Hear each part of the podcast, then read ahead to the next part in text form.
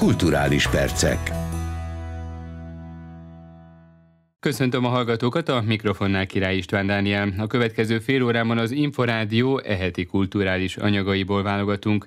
Műsorunk első felében az első Magyar Mozgókép Fesztiválról lesz szó. A több mint 80 magyar filmet bemutató rendezvénynek Veszprém, Balatonalmádi és Balatonfüred ad otthont június 23-a és 26-a között. Rozgonyi Ádám kérdezte Moasztics Péter programigazgatót. Egészen pontosan 84 filmet vetítünk, ezek friss magyar filmek, három nap alatt. Nyolc helyszínünk van, ugye csak Veszprémben négy, illetve a Balatonfüreden és Balatonalmádiban olyan helyszíneken vetítünk, például Szabad téren, mint Veszprémben a Vár, illetve Balatonfüreden a Tagúres sétány, Balatonalmádiban pedig a Veselényi strand. Az összes programunk ingyenes, de regisztrációhoz kötött. A már működő honlapunkon a mozgóképfesztivál.hu-n részletet megtalálnak az érdeklődők úgy erről a nagyon egyszerű regisztrációról, mint a filmekről. Rengeteg kísérő program is várja az érdeklődőket. Tudná említeni egyet-kettőt közülük?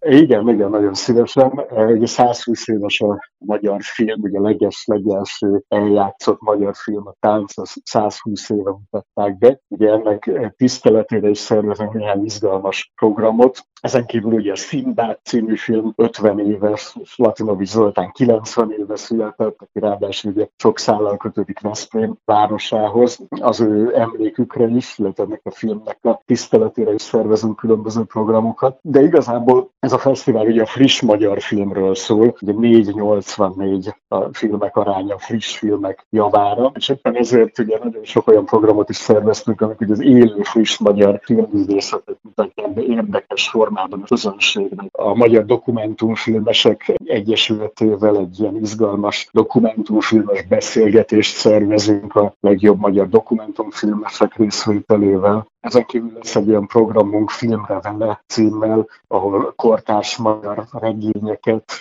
ajánlunk tulajdonképpen egy ilyen kvázi showműsor keretében Lévai Balázs moderálásával filmre, vitelre tulajdonképpen, és most csak néhányat villantottam fel a tényleg nagyon-nagyon sokszínű programból, ami ugye három napban június 23 és 26 között várja a közönséget. Főként szabadtéri vetítésekkel készülnek, vagy zárt térben, ugye filmszínházakban, mozikban lesznek majd vetítések. Azért is kérdezem ezt, mert hogy kik tudnak majd ezeken részt venni? Csak akik már felvették az oltást, a koronavírus elleni oltást? Uh, igen, pont, nagyon pontos, ez így van. Ugye részben szabadtéri helyszíneink vannak, ugye a már említett Veszprémi Vár, illetve a Gúresék, Zalmád is van, de hát természetesen zárt téri, tehát mozitermi vetítéseink is lesznek, és valóban legalábbis jelenlegi elírások szerint ugye védettségi igazolvány szükséges az ide való belépés, ez mind minden zárt térrel Magyarországra lényegében. Muasztics Pétert, a Magyar Mozgókép Fesztivál programigazgatóját hallották. A filmnek és a színháznak nem feladata a direkt politikai állásfoglalás, ezért is volt külön öröm, hogy egy olyan angol rendezővel készülhet el Kálomista Gábor új filmje, aki kívülről látja az eseményeket, mondta az Inforádiónak a készülő film producere. A 2006-os összödi beszédet feldolgozó politikai krimi akár már idén a mozikba kerülhet. Tatár Tímea összeállítása. A téma ott hevert a földön feldolgozatlanul, elvaratlan szálakkal és fekete foltokkal. Ezért gondoltak arra producertársával, Helmeci Dorottyával, hogy megfilmesítik a 2006-os összödi beszédet, mondta el az Inforádiónak Kánumista Gábor. Magyarországon még eddig ismeretlen műfaj az a politikai krimi, talán az is kapóra jött, hogy pont 15 éve volt főszál, nyilvánvaló, hogy a 2006-os beszéd elhangzásának a körülményei, annak a kezelése, hogy ez hogy kerül ki, mikor kerül ki, milyen eszköz eszközöket, politikai eszközöket használtak arra, hogy ez igazából ne kerüljön ki. Sok, sok ilyen érdekes történet van benne. Egyébként a fő szára egy fikciós szár, egy fiatal szerelmes párnak a kapcsolata ezen keresztül, és tulajdonképpen az ő szemszögükből látjuk és éljük meg ezt a világot, ami akkor történt Magyarországon. A producer szerint a történelemmel akkor is foglalkozni kell, ha ez a közelmúlt történelme. Kétség kívül nem tagadhatjuk, hogy a 21. század legnagyobb hatású beszéde volt, ami mérhetetlen károkat károkat okozott ennek az országnak. Nyilvánvalóan, hogy megpróbáltunk olyan információk birtokába is jutni, amik érdekesebbé teszik a filmet. Nagyon sok emberrel beszéltünk ebben kapcsolatban. Vannak olyanok, akik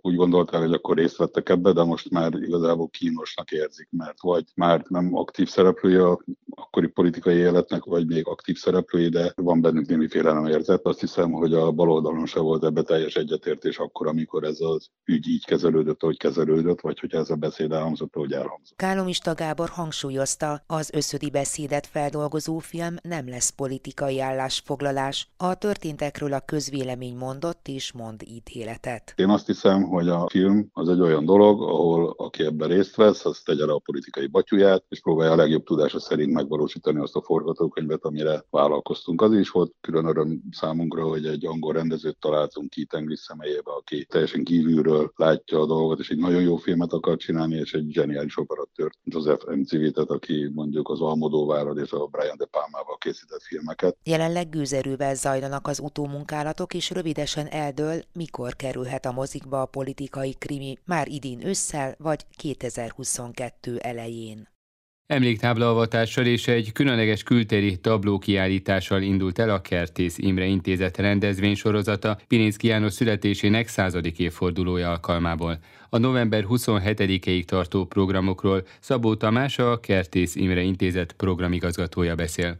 Pilinszki János egy nagyon szerteágazó érdeklődési körrel és munkássággal is rendelkezett. Elsősorban a költészete kapcsán ismerjük, de fotókat is készített, érdekelt a zene, a képzőművészet, filmtervei is voltak, és ez a baráti körén is meglátszódott. Olyan emberek voltak benne, mint Törőcsik Mari, Kondor Déla vagy Kocsis Zoltán, aki egyébként sokkal fiatalabb volt Pilinszkinél, tehát ő életében is minden korosztálya kapcsolatban állt, úgyhogy igazából a programok emiatt is igyekeznek minden kor csoportot megszólítani. Rengeteg programmal készülünk, elsőként talán három pályázatról beszélnék. Egyiket már be is jelentettük, ez a zenei pályázat, Pilinszki másként címen hirdettük meg, és lesz még két másik pályázat is, egy képzőművészeti pályázat, amit a Mank Nonprofit Kft-vel közösen fogunk majd kihirdetni, illetve egy középiskolásoknak szóló videópályázat is lesz, amivel még készülünk. Pályázatokon túl kiemelném még, hogy egy beszélgetés sorozat is indul itt a Kertész Imre Intézet falai között, és az első alkalom az június 9-én lesz, és az első vendég pedig Hafner Zoltán kutatási igazgató lesz. Szeptembertől reményeink szerint irodalmi foglalkozások is lesznek itt a Kertész Imre Intézet falai között, amit középiskolásoknak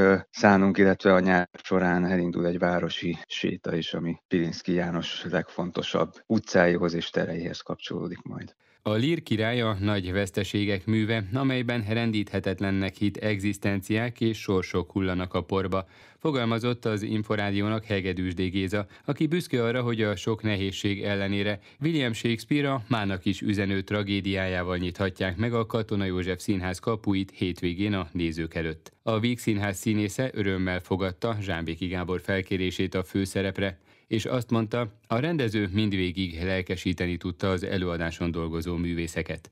Hegedűs. Gézával Rozgony beszélgetett az előadásról. Tavasszal csöngött a telefonom, és akkor kért föl Zsámbéki Gábor, hogy játsszam el a rendezésében a Lír király címszerepét, Lír király. Hogy fogadta a felkérést? hát persze, hogy meglepett, és ez bonyolult és összetett. Én nagyon csodálom Zsámbéki Gábor, mint rendezőt, fantasztikus életműve van, és az, amit a magyar és az európai színházi kultúráért, életért tett, művészi pályája során az felbecsülhetetlen, és tulajdonképpen úgy gondolom, hogy a, az, hogy a Katona József Színház a magyar és az európai színházi életünknek az egyik égköve, ez döntő módon neki is köszönhető. Úgyhogy végtelen boldog voltam. Természetesen egyből az ember ilyenkor rákanyarodik arra, hogy igen, de akkor hogy fogok tudni integrálódni. De hát az a szerencse, hogy szinte minden kollégával már valamilyen körülmények között együtt lehettem, vagy játszottunk filmekben, más színházon kívüli közös produkciókban, vannak, akik a tanítványaim voltak,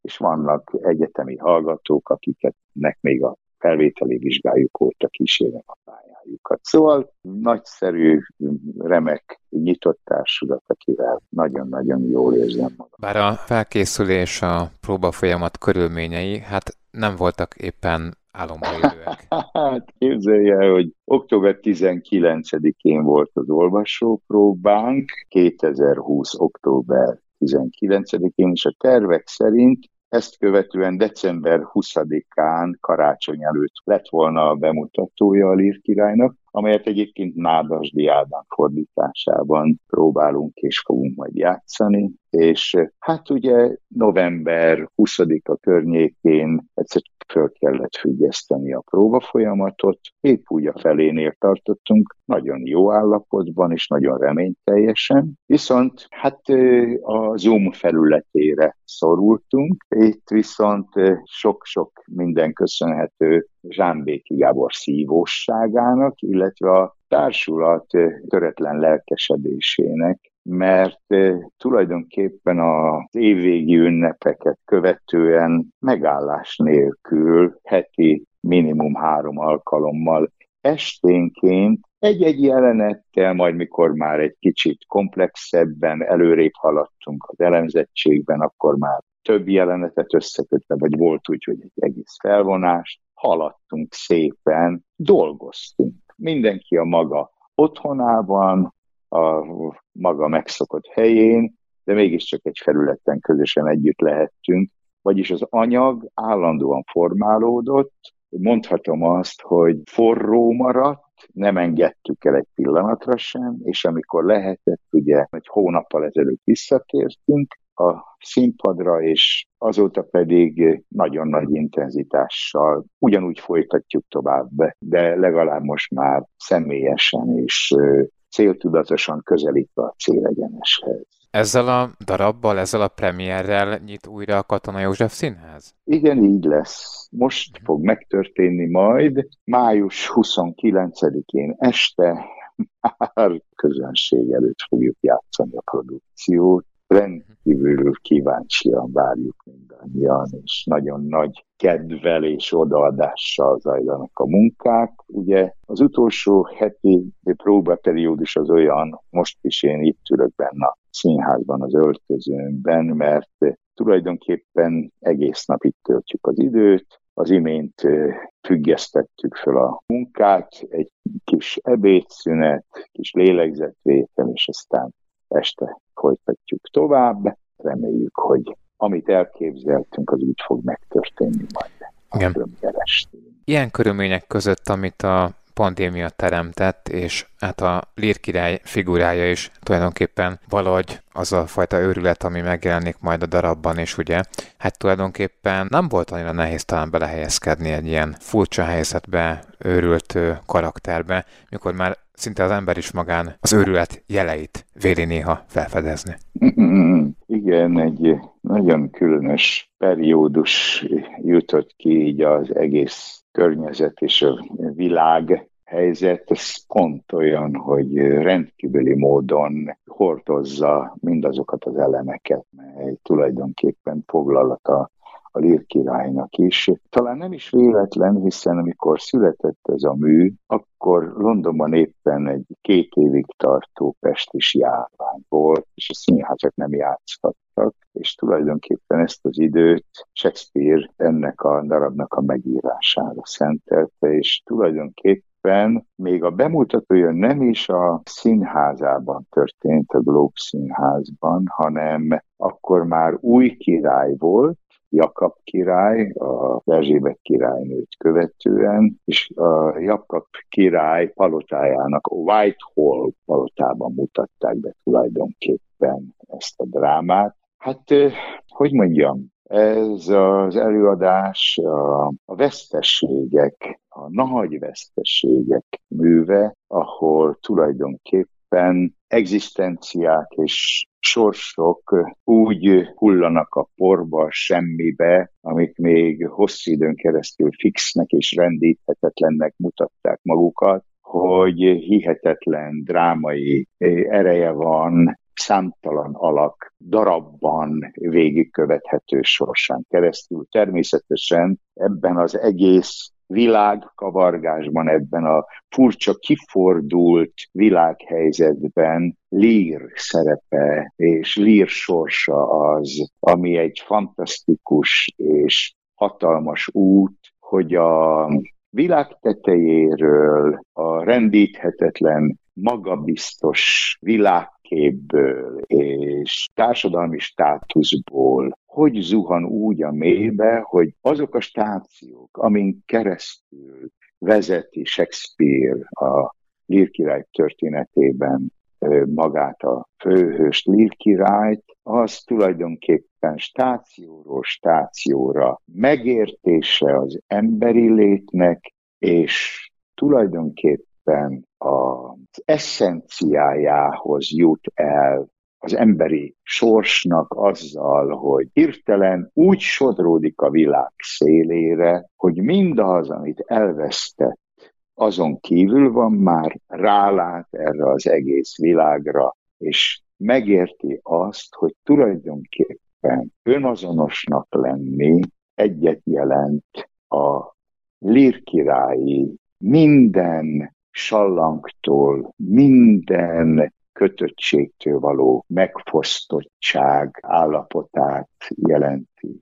Azt, hogy mégiscsak van, vagy lehetséges terinteni ebben a hatalmas nagy világkavalkádban, ebben a hatalmas nagy küzdelmes veszteségsorozatban talán fölépíthető egy pici-pici kis világ, egy kis hely, ahol mégiscsak valami gyöngétségre rátalálhatunk a szeretett lényben, Kordéliában, és ebben a helyzetben, kettőnk sorsában egyszer csak föloldódva megérthetünk valamit az életünk lényegéből. Ami nagyon különös és furcsa, hogy minden veszteség, amiben részesül lír, minden egyes lépés ugyanakkor gazdagodás is. Szóval furcsa, különös módon méri Shakespeare a dolgainkat, ugye, hogy van a klasszikus reneszánszkorból megidézendő nagy kerék szimbólum. Hogy ez a nagy kerék, ami maga a világ, vagy a sorsunk, vagy eh, az emberlét,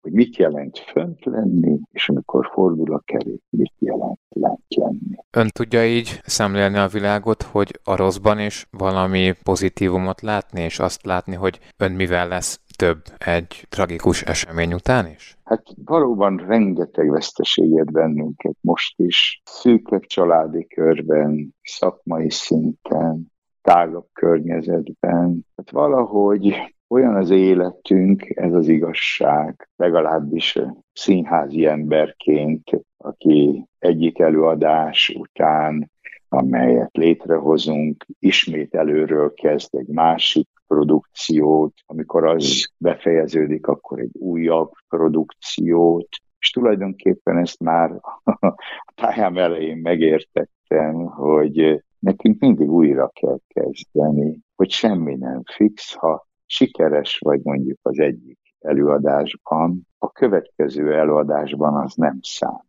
Akkor mindent újra előről kell kezdeni, és újra meg kell küzdeni, újra és újra odaadni teljes mértékben magadat a feladatnak. Hegedűs D. Géza, Kossuth és Jászai Maridia színművészt rendezőt hallották.